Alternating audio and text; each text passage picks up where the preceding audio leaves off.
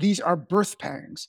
The trouble, the chaos, the violence and the war and the disaster. This world is giving way to another one, not some spiritual never, never land, but a transformed creation. And if you look at Paul's famous phrase in Romans 8, which echoes exactly this teaching of Jesus, Paul says, All creation is groaning in pain like a woman about to give birth.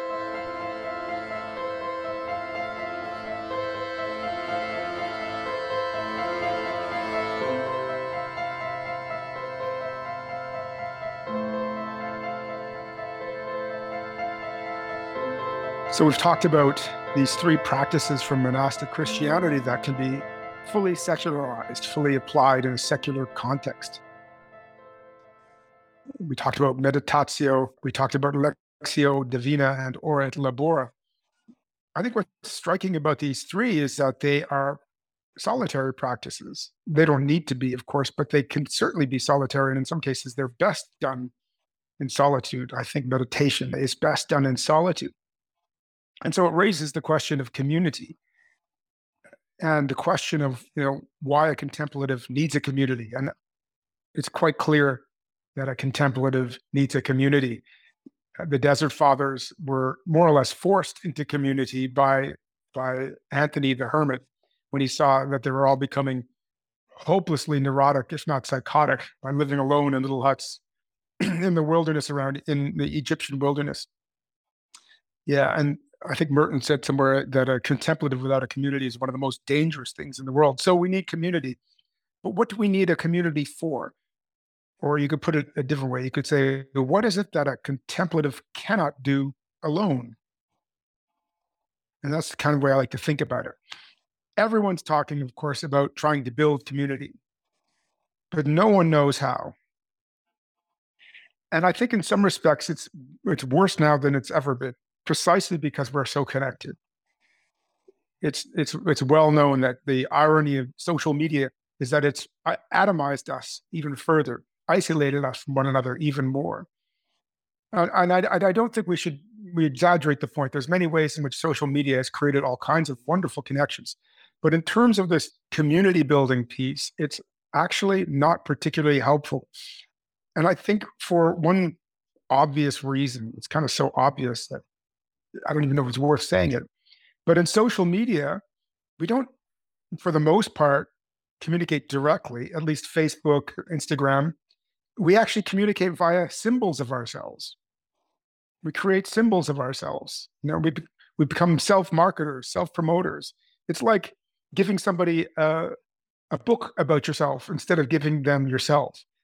And so we, we're, we're constantly trafficking in these highly highly deliberate, strategized, curated self presentations. Even, even the, the media we share, in some respects, we, we're very careful about it, but it's reflective of the, the, the image of the self that we wish to, to communicate. So, in many ways, social media is a way of hiding from real community.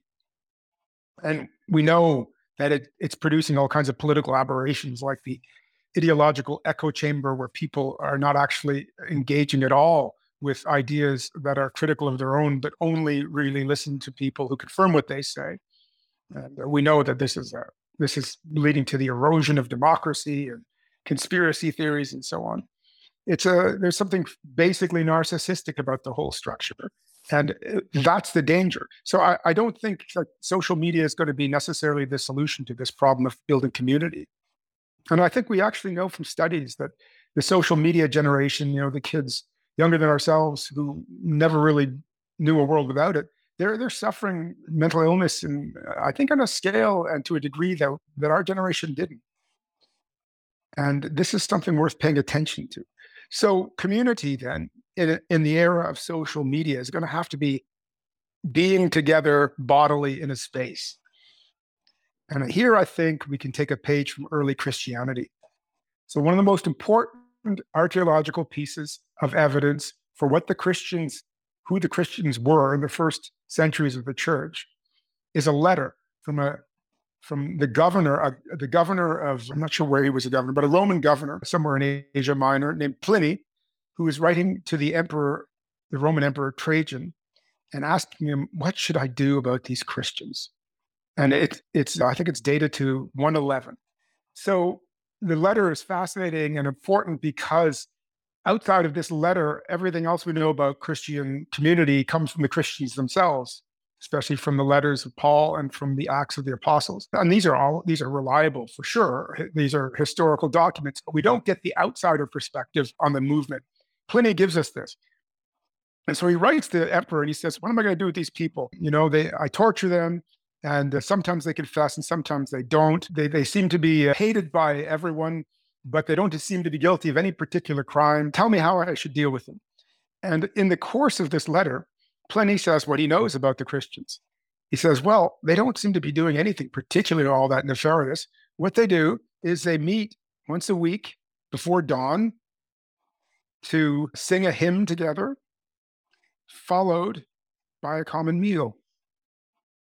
That's it. They got together in a common place before dawn and they sang a hymn and they they actually they sang a hymn, they pledged an oath, and they ate a common meal. And I think what's exquisite about this little formula is it really gives us the fundamentals of community. Praying together, eating together, and I would add drinking together. If you want to build community, even outside of a religion, what brings people together? What makes them feel one? Singing together, eating and drinking together. You know, that I think there's too many examples of that from summer camp to the army. Now, when you look around the churches today, at least the churches that I attend, I think mostly Anglican and Catholic, you can ask yourself, well, how much singing, eating, and drinking is going on in these churches? And the answer is not very much. The Anglicans are great at singing, they have wonderful choirs, but nobody in the congregation opens their mouth for absolute fear of being heard or something. And the Catholics are even worse because they don't have great choirs and nobody opens their mouth. And in terms of eating, well, we get this little strange wafer passed around, which nobody could possibly call a meal. And maybe you'll lucky, if you're lucky, you'll get a sip of, of uh, communion wine, although that's pretty pre-COVID. So basically, nothing any nothing like the early Christian experience is happening in the churches today. And consequently, I think these churches do not create community. I've never felt a community experience in a parish church ever. Now, that's not to say that people have built communities within the parish structure, but they do so in a certain way against the grain, against the structure itself. So let's think further about this singing together, eating and drinking together. What we're talking about is, at least on one level, what we call liturgy, ritual, shared symbolic life. This is what the contemplative cannot really do alone. In liturgy, we, you could say, pray in a formalized way together in a sacred space. Of course, the Mass is the principal example of this, but you could also eh, refer to other kinds of rituals. There's neo pagan rituals. R- ritual is extremely spontaneous and natural in human life. It's it's not something you need to learn. It actually emerges quite spontaneously. Children actually play little ritual games all, all the time. They engage in rituals. It seems to me, and there's some good evidence for this, that it's one of the earliest expressions of human consciousness to engage in the performance of a symbol, which is what a ritual does. It's a way of sharing symbolic life or sharing our, our identity in a symbolic life. So I think there's no way around it. The contemplative has to participate in liturgy if he or she is going to have a community. Now, what does that mean? Well, it certainly could mean going to church. And for me, you know, church going has become more important. I'm a bit of a fussy liturgist and I don't like bad liturgy. So it's hard for me to go to church when there's no good liturgy around. But now I'm living in Montreal and there's there's an abundance of beautiful architecture and, and very dignified liturgies happening all the time. So I have no excuse. And it's been really life giving for me to, to return to liturgy. But there's also other ways you can do this. You know, there's the whole phenomena of home church. We know that this is what was happening in the first century. The, the Christians did not gather in public places because they were, were not allowed to. They gathered in homes. And there's no reason why a family couldn't introduce some very subtle, unself-conscious kind of liturgical life into their into their into the course of their week. You know, we, we used to say grace before meals. That's an example of it. But one could go further. One could, if the kids don't want to go to mass, you know, why not read the scriptures together on a Sunday around the table before dinner? Everybody taking a turn. I, I've done that before with my own family who are not so excited about church as I am, and it's worked re- really effectively. And the point is, it doesn't really matter what you do. It, all that matters is that you do it, that you gather together and share in a common symbolic life.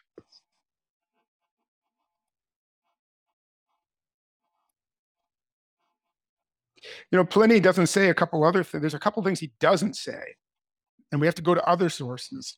He says that they meet on a certain day before John before dawn. They sing hymns, they bind themselves by oath, and they share a meal. And actually, in that regard, I think we should consider how they ate.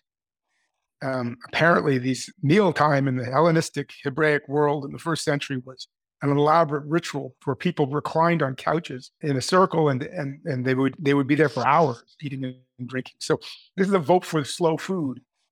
You know, maybe the contemplative Christian movement should itself with the slow food movement in order to create a table, what they call table fellowship, once a week, you know, with a community of like-minded people, you know, just lavishly wasting your time on preparing food and enjoying it together. The other thing, the but the things that are not said in Pliny's letter is that they that the Christians practiced a common life, and and and to get a sense of that, we have to look to the Book of Acts, Acts four. We have this little phrase which is extremely important. But even you know, the, not much is told about Christian communal life in, in the Book of Acts, but this little snippet has gone down through history. And in fact, Marx himself said this was the first communist collective on the basis of this text. He said that early Christian communities were the first communist collectives. What's written in Acts 4 is that, quote, all the believers were one in heart and mind. No one claimed that any of their possessions were their own, but they shared everything they had, end quote. So sharing your goods, sharing your space, sharing your wealth is, is the, the fundamental of early Christian community. And to get a sense of how radical this was, we have to think about how stratified Roman society was. Know, many things were permitted in Roman society that we would find uh, abhorrent, like public execution and torture and slavery and so on. But there are other things that we do all the time that they find abhorrent, namely mixing the classes together, mixing their sexes together in the wrong way, in the wrong context. The, the, the Romans regarded these hierarchical social structures as sacred, and to violate them was somehow to do something profane. And I think that one of the Christian, one of the things the Christians did that really offended the Romans is that they brought classes together which really ought to be held apart. As Paul says in Galatians 3, in Christ there is neither slaves nor free men, neither neither men nor women, neither Greeks nor Jews. So all are together in this one meal. In other words, the social stratification, which otherwise might have to be maintained, Paul doesn't say that the slaves should run away from their masters and the masters should abolish slavery, or that men and women should just practice should should disregard the customs the customs of their genders of the time. He, he says all that is well and good, but it's suspended in this space of common life. That's the thing. So for us, it would mean, you know, neither queer nor straight, neither rich nor poor, neither left nor right. A space in which these social distinctions, which might, might otherwise be important politically or socially, are suspended. And a sharing of goods. I mean, this is really difficult. How does this work? You know, there are people, Christians in, in the US, who are pursuing this. There's various movements, sometimes mostly associated with Protestantism, but not entirely, that go under the rubric of emerging church, house church, or urban monasticism. And what these movements seem to be motivated by is, first of all, a recognition that the institutional spaces of Christianity are failing to produce community, Christian community, and therefore they are either to be completely overhauled or abandoned altogether. So in the emerging church movement, you'll have things going on like, you know, a, a poorly attended church or a church that has been what they call deconsecrated is reclaimed, let's say once a week, by a group of Christians and used in a fundamentally free way, you know, for for a discussion, for uh, for a meal, for a rousing sermon, but something that more or less is is has broken with the formality of the of the previous structure. Um, we also have this, you know, phenomenon of urban monasticism, probably more of a Catholic phenomenon, where Christian families, let's say living on a, on a city block in Chicago or something, will bind together in a certain way. They will look after each other. They will gather together for common meals and common prayer. They might even have a, a rule of life that they share, or a kind of pledge or an oath that they will take in order to uh, not, not, not, not simply to define themselves over and against others, but actually to bind, bind themselves on a deeper level to one another. These are all efforts of taking back public space taking back public space, particularly from a capitalist context in which there's so little space that's that's that's free for the community to use, which is not capitalized, you know, which is not a market space, which is not a mall, which is not owned by corporations. I still think this is one of the one of the great features of, of the existing churches in our cities is that you can enter them and enter into a non-capitalized space. Whatever else you think about the church, it's not part of the of world integrated capitalism. That's not what's going on there. Yes, the collection plate goes around so that they can keep the heat on, but they're not there to sell you something, so to speak. Some of the reflections that come to me, one is, you know, within the Jungian world, which I, yeah, some somewhat belong. There, there's often the discussion about the lack of community and I think from the beginning on, it's been a challenge for, for Jungians to, to come together in the way that you present. Jung had this idea about, he, he called it the invisible church, that there would be some sort of communion with others. But I think, as I understand him, it's, it's other people who are in their process of individuating. So that's kind of exclusive in that regard. And maybe it's also invisible in the way that it's holding others in mind. But Jung and, and I mean Jungians and Murray Stein also brought this up are struggling with this. And I was thinking about how community and to be in community with others can feel probably very, very challenging for individuals today to be authentic in communion with others. That's kind of nerve wracking, maybe even for some people, because we are not used to that. Do you think that in the early stage, the early the early years of the Jung movement, when Jung was alive, the psychological club was active in Zurich. Do you think that that they that they had achieved community there and was subsequently lost, or was it never part of the movement? Well, I think it was there, but Jungian work, it, it's such an emphasis on the individual process now. It's such an emphasis on individuation, although Jung was very clear with saying that individuation and individualism is something completely different. But I, I do believe that from the beginning on, also with the psychological club, there was there was difficulties. There was a, were a lot of tensions there. There was difficulties because there was also no there's no there's no shared framework around God. Mm-hmm. Mm-hmm. Everyone has their own process. Everyone has their own self, mm-hmm. and maybe that's what I'm trying to say. Like introducing God, that's uh, yeah, that's very humbling. That also can extinguish the sense of individual identity for people, I guess. I think that uh, i am really interested in those early years of the Jung movement and, and used to read a fair bit about it. I do think that the presence of Jung, you know, the great uh, the great guru, was the linchpin of the whole thing, and that's a that's a different kind of structure. It has its place, of course, in in the history of religion. But I'm not, I'm not sure that, that whatever community was created in Zurich around Jung survived his death. It seems to have not survived his death. But the thing about psychoanalysis that's always attracted me, however, is that it does. In this, I mean, I see what you're saying. There's no God there, but nevertheless, this is not just people who are hanging out together because they like each other.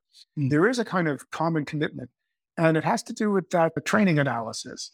You know that pro- that process that they've all gone through and which I guess within the context of a school, like a Jungian school, they all actually agree in a certain way on a set of symbols for articulating that process anima, animus, whatever, shadow, self.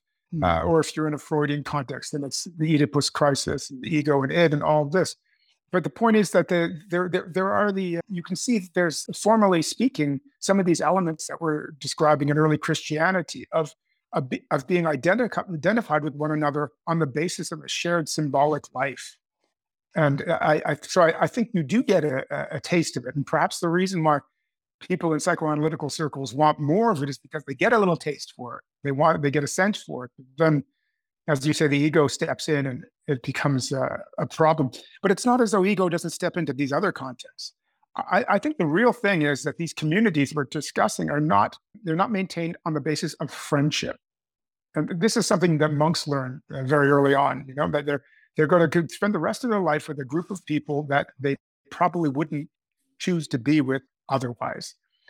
Uh, these are not a, these you know maybe friendship can occur and if it does. it's a great gift but generally speaking you're you're living bumping up against people who you're with because of a shared spiritual commit, commitment. And this be, the monastery then becomes a kind of school of humility as you as you feel your ego bruised and abused you could say by bumping up against the egos of others.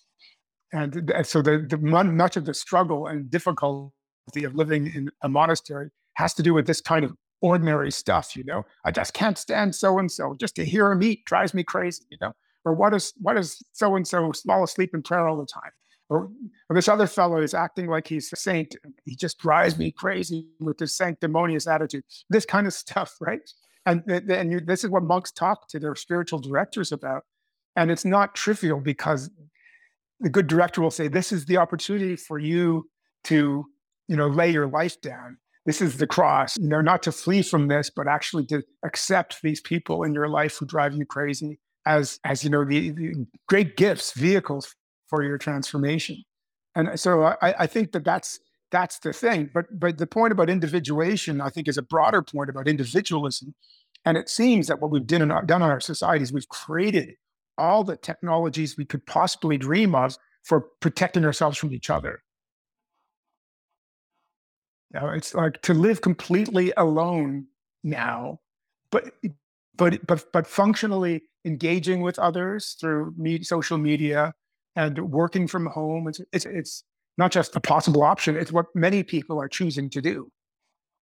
So there's nobody bugging me anymore. You know, nobody will bug me and nobody will see me. They'll only see my curated avatar on the and and I won't engage with anybody whose views contradict my own. And nobody will ever challenge my own view. And this sounds like a paradise to some, but what we find very soon is that it's in fact hell. It's the hell of isolation because we deeply need each other we deeply need each other. And that's not just a Christian truth, that is a you know anthropological truth. We are the we are you know social beings, political animals, according to Aristotle. Aristotle, or just look at the great apes and how social they are. If you want to accept that we're we belong, we're, we're related to the great apes. Apes love to be together. They're not like, you know, they're not lonely solitaries like bears. Mm. We need each other, and yet we've created all of these buffers and ways of protecting ourselves from each other. And I think we need to recognize that uh, that uh, we're going to have to break this. We're going to have to break out of our little silos and let the others in. And and so the, the the contemplative community, though, just to repeat a point, is not a community of people who are coming together for friendship. They're gathering together to share a common spiritual symbolic life to support each other in their solitude, if you like. But I think that's also the thing, the communal symbolic life, that we need symbols that goes beyond, you know, my own symbols that I might meet in my dreams or in my own process of individuation. Yeah. It needs to be some sort of larger communal symbolic that we can bow to or at least relate to in our own different unique ways. Well, don't you think that the uh, you know that, that the psychoanalytical community has a set of common symbols? Certainly, they do. You know. No, I don't know if I would to call them. It's not like we bow down to the anima. Okay, maybe there's a bowing down to the self, but that's a very unique rendering of self for each individual. There's no, there's mm. nothing that holds it really. I would say as the center. Of course, a person like Jung or a charismatic figure can hold that for for a period, but when he's gone, I think there becomes confusion there. Shared. Uh, vision when there's not a shared symbol. That's that's that's my sense. I mean, of course, there's community in in the psychoanalytic spheres, and you know many people connect around things. But but what you're talking about, it, it's something. Yeah, it's also about something uniting in that shared communal symbolism. Well, it's the point of, you know, this is not the end of the road, isn't it? I mean, psycho psychoanalytical work, therapeutical work cannot substitute for religion and doesn't work as such. Doesn't it fails as religion. So we need something beyond it. We need something religious. We don't need perhaps the institutional religion, but we need something religious, something that will do for us what religion did for our forebears.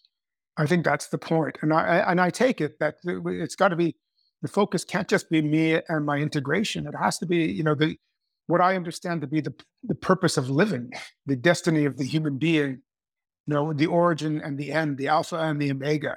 Know, I I I think that's that's actually to the point. And so the Christian communities, to move into the next thing that I wanted to talk about was why, what's the point of a Christian community? What's the point of a contemplative Christian community? Of course, there is the practicing charity and serving one another and maybe mobilizing resources for the poor. But that, you know, sounds just like a lot of other social justice movements. There was something else going on in these early Christian communities, which I think is extremely important to our age. And that is that these communities were eschatological communities. That is, they anticipated the end. We know now that the early the, the early church and, and the Jesus movement was fundamentally eschatological, anticipating the end of history in their generation. I think we've talked about it before. And this eschatological anticipation of the end is, is, a, is an extremely important religious structure which alters everything. It alters our attitude to the present fundamentally, Certain, certainly changes our attitude to the past. It, it's, it's, uh, there's much more to it than carrying a placard saying that the end is nigh. In fact, carrying the placard and saying that the end is nigh on the street corner is not the point at all. As Paul puts it in his letters to the, letter to the Thessalonians, the point is not to calculate the day and the hour, but to live every moment in anticipation of the end, to live every moment in anticipation of the end of history, which is the, the glorification of creation, the, the unification of all that was divided, the return of the Christ, or we could say the full revelation and making explicit of the Christ nature, which is the unity of the universe. That's what they anticipated. And by anticipating it, they lived out of it, out of it as if it was now. So when we look into the, you know, into, into the New Testament, we find these these statements about the practical attitude of a community, of an eschatological community. They're they're everywhere. The mouth of Jesus, for example, in Matthew 24, Jesus says, "You'll hear of wars and rumors of wars." Make sure that you are not alarmed, for this must happen. But the end is still to come. Nation will rise up in arms against nation and kingdom against kingdom, and there will be famines and earthquakes. All these things are birth pangs. I think what's important in that statement is the last, the last sentence. These are birth pangs. The trouble, the chaos, the violence and the war and the disaster are signs that this world is giving way to another one, not some spiritual never, never land, but a transformed creation. And if you look at Paul's famous phrase in Romans 8, which echoes exactly this, this teaching of Jesus, Paul says, All creation is groaning in pain, like a woman about to give birth. So we're to have this attitude of one who is in the later process, or, or one who is in a world that is passing away and giving rise to a new one. And the new world that is coming is a world of justice. And we are to identify with the world of justice and not with the injustice of the present. That's the key thing. To live out of this, to live out of a world of to live out a world of a world of perfect peace, of perfect harmony, of perfect charity, of the of, of God all in all, and that creates in the Christian a, a, a fundamentally countercultural attitude. So there's nothing, there, there would be nothing resigned about such an attitude, nor would there be anything reactionary. You know, the, the Christian is neither conservative nor progressive because eschatology never looks back. It's never like Lot's wife looking back at Sodom and Gomorrah being destroyed and then turning to a pillar of salt. It never looks back because it regards no state of the world as so good as to be worth clinging to. No state of the world is so good that we, we should cling to it because we what we anticipate is a perfection that ha- that is beyond anything that has ever before existed. That is the eschatological attitude. In 2 Peter 3, we are looking forward to a new heaven and a new earth.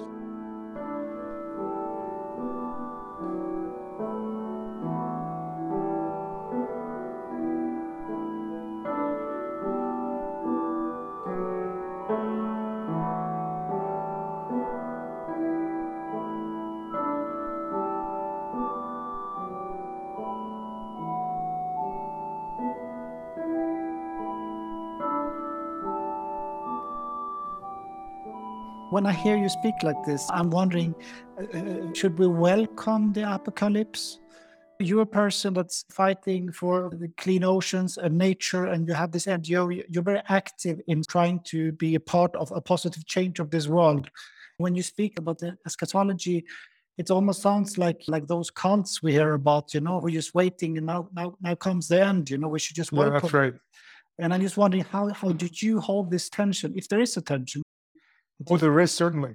It is the fundamental tension, and it's so important. The question is so important. I'm so happy you raised the question because this is, first of all, apocalypse means revelation. We all forget that now. We think apocalypse means, you know, the coming ice age or something. Apocalypse means revelation. And so, yes, indeed, we are anticipating revelation, looking forward to it and welcome, welcoming it. But this, but this revelation will uh, be attended a, a, a kind of destruction of the present. That's true. Now, the question is, of course, how, what is our attitude to be to the world that is passing away? Are we to be indifferent to the sufferings uh, of the present age? Are to be are we to be quietistic? You know, just waiting for God to come, or are we to become, you know, sort of so so actively engaged in producing the kingdom of God that we forget about grace? There's this is such a fine line. This is the razor's edge of contemplative Christianity, and so few people are able to walk it in the tradition. It's uh, but you the, the psychology of it is so subtle. But essentially, the point is this: we're not anticipating. Let's say we're not anticipating another world, you know, where we don't have bodies or something like that. We're we're anticipating this world perfected and transformed. But the perfection of this world is not is not our efforts. It's not by our efforts. It's not going to be by technical means. So we anticipate a perfection which we are inadequate to bring about through our own efforts. And yet we're not to be quietistic. That's clear. The point is to stay awake, to stay alert. And we know that the early Christians were anything but quietistic.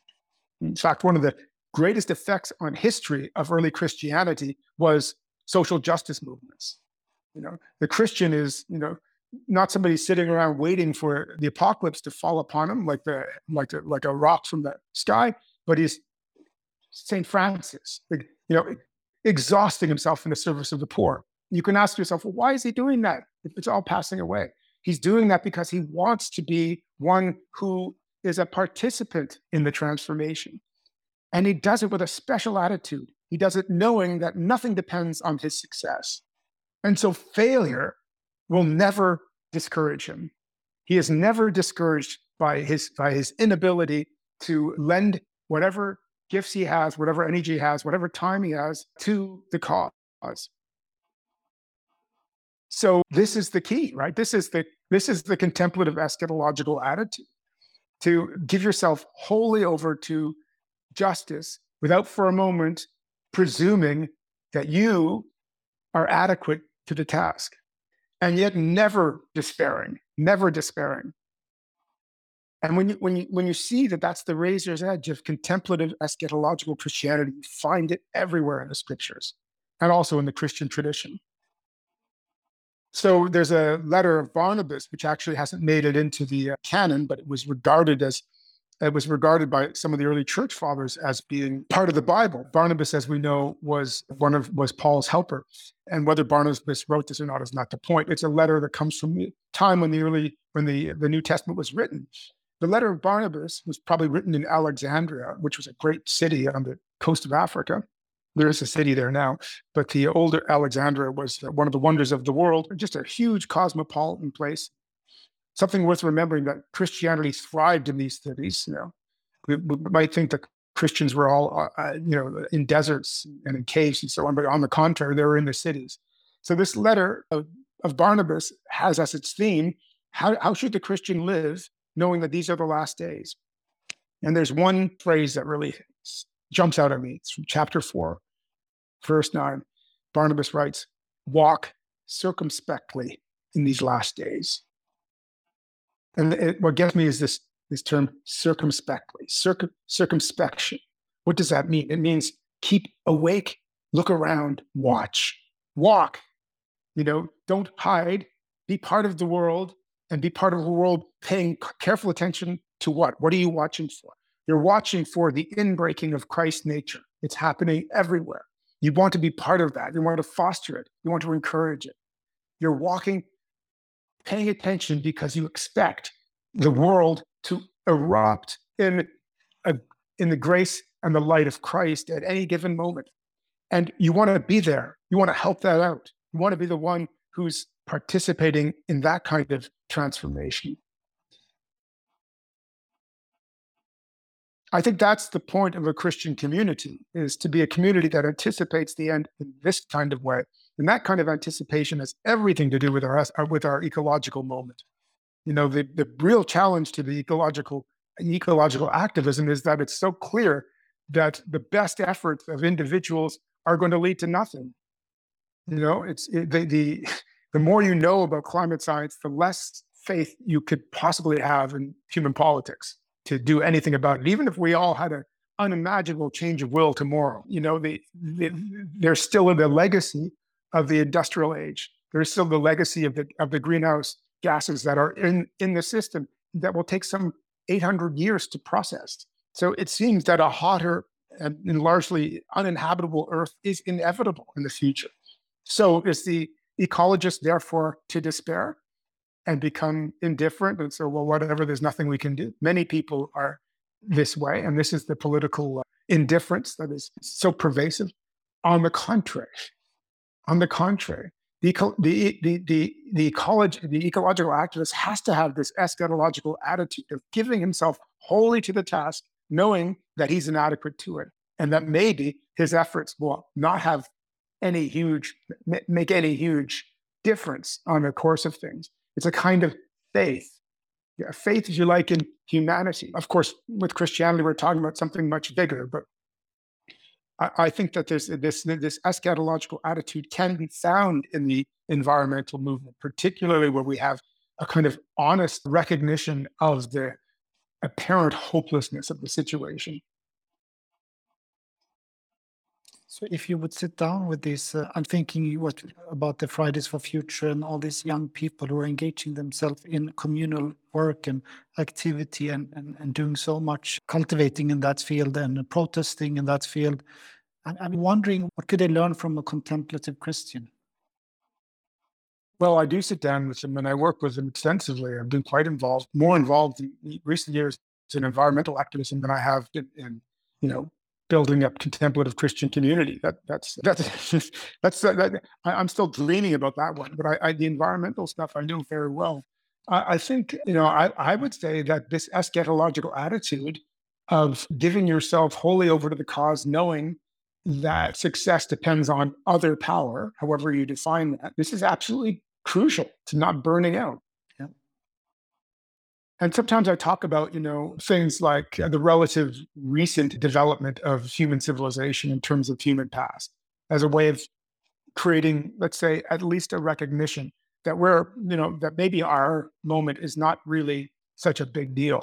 You know, that we should start thinking about, we should start, we should take a page from from climatologists and geologists and start thinking about the deep future, not just of the earth, but of humanity. And think about who humanity could be in 5,000 years.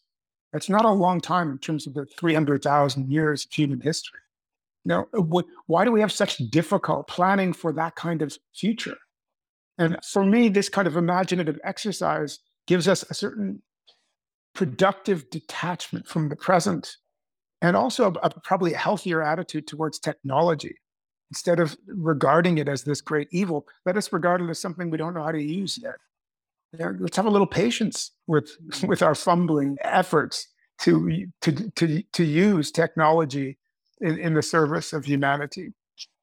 I don't mean being Pollyannish about it at all.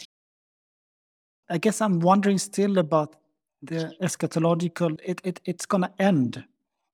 You know, it, this is a part of the story. It sounds like you're talking about what's going to happen in 5,000 years, and it's good with perspective. But I guess this is a very hopeful situation. You know, the apocalypse is going to reveal to us Exactly. So I'm The wondering is about hope. Yeah. it's hope, exactly. Yeah. But how do you speak of that hope? Because it, sounds so important, the, the work you do, but also how to build that link. Because I think many, many, many of these people are disillusioned.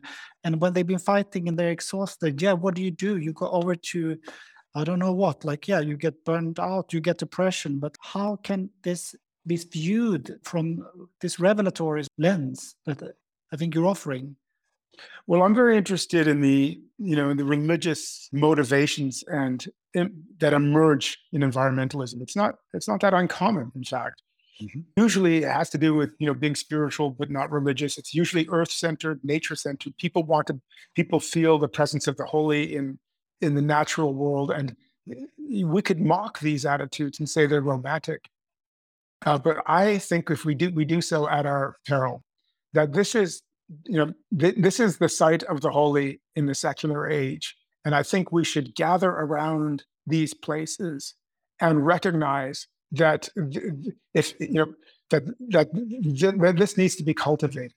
I think that the new civilization to come, the ecological civilization, will be galvanized in a religious way. I don't know what their religion will be, but it's at least my reading of history, all the great transformations in history had a religious quality to them. It's only religion you know, which which transforms on that collective scale, leads to a complete conversion of heart and mind, and a, a new kind of thing erupts. And so there there is, I think, something still to. We don't know when the end will be, but we can anticipate at least a, a coming convergence of humanity around a common recognition of the sacredness of the earth, even just the recognition of the, let's say, the singularity of the earth, which science seems to be confirming over and over again. You know, as we looked further and further at exoplanets for anything like this extraordinary uh, garden Earth, we begin to realize, begin to reckon with the possibility that this might be the only one. This might be the only environment, natural environment for human beings. And how precious that becomes, you know?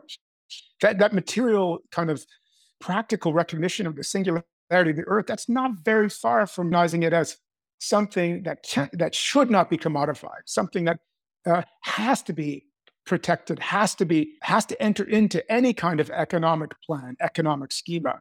That the earth is ground, the earth is holy, the earth is not the possession of any one, but the the common good of all. This kind of talk, of course, is not uncommon. We find it right from the very beginning of the environmental movement.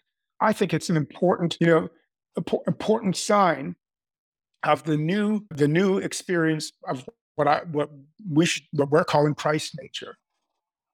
You know, Barnabas says, "Walk circumspectly, keep your eyes on what's going on." I think he would say, "Pay attention to what these young kids are, what, what what's motivating these young kids. Pay attention to the discussion around environment. Pay attention to the disaster that's happening as we, let's say, you know, remain recalcitrantly attached to older forms of politics, like to war and to competition, in a situation in which they have no possible future. You know, there's no possible future for Putin's politics. There's only a future maybe for Putin, but there's no possible future for humanity with those kinds of politics. We know that. So we pay attention to these, you know, the, the struggle between good and evil that's happening right, right around us. And invest ourselves in the good, draw close to those sites of the holy. And let we don't have to be too quick to to label them or to, you know, to, to enter into a theological debate about, you know, what's what exactly it is we revere when we revere the earth. I think we're all going to have to come to this place of reverence from a different space. You know, the scientists will come from one position, people from other religions will come from different, you know, different position. Islam will have its own way in. You know, the Asian religions will have their way in. But we will all gather at around this one hearth, this one, this one altar, you could say, of the earth, this one side of the sacred. We will do that, or or there won't be a future. Now, how does that fit in with anticipating the end of history? Well, yeah, that's the paradox, right? That is the paradox. But to anticipate the end, I, will only say this: to anticipate the end is not to try to prepare, is not to foreclose a- an inexhaustible effort to improve the situation for humans and non-humans on the planet. On the contrary.